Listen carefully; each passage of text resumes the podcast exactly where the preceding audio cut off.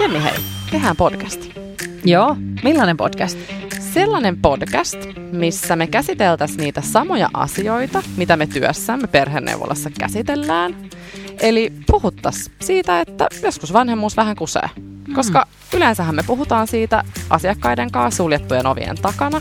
Ja mun mielestä olisi ihanaa, että ihmiset pääsis mukaan kuulee sitä, että ne ei ole yksin sen asian kanssa, kun yleensä me sanotaan se asiakkaille vaan, mutta nyt me kerrottaisiin siitä kaikille, että kaikilla on joskus vähän hankalaa.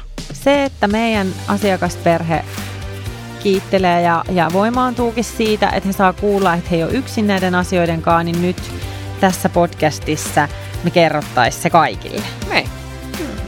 Ja kyllä mun tekee mieli sanoa, että kyllä meidän varmaan kannattaisi tässä podcastissa myös puhua niistä meidän aika mehukkaista ja tutkitusti toimivistakin vinkkeistä, mitä me perheneuvolassa perheille ehdotetaan. Hmm. Ja mistä me ollaan huomattu, että tosi moni perhe on saanut hyödyn ja avun.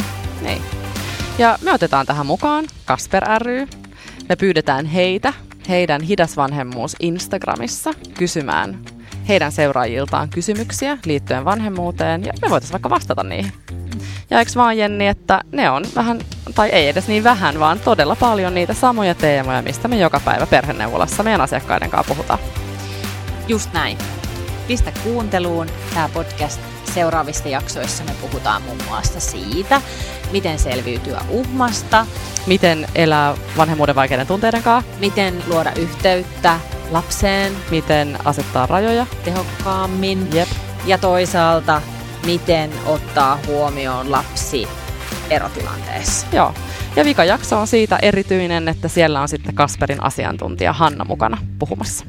Tervetuloa mukaan kuuntelemaan.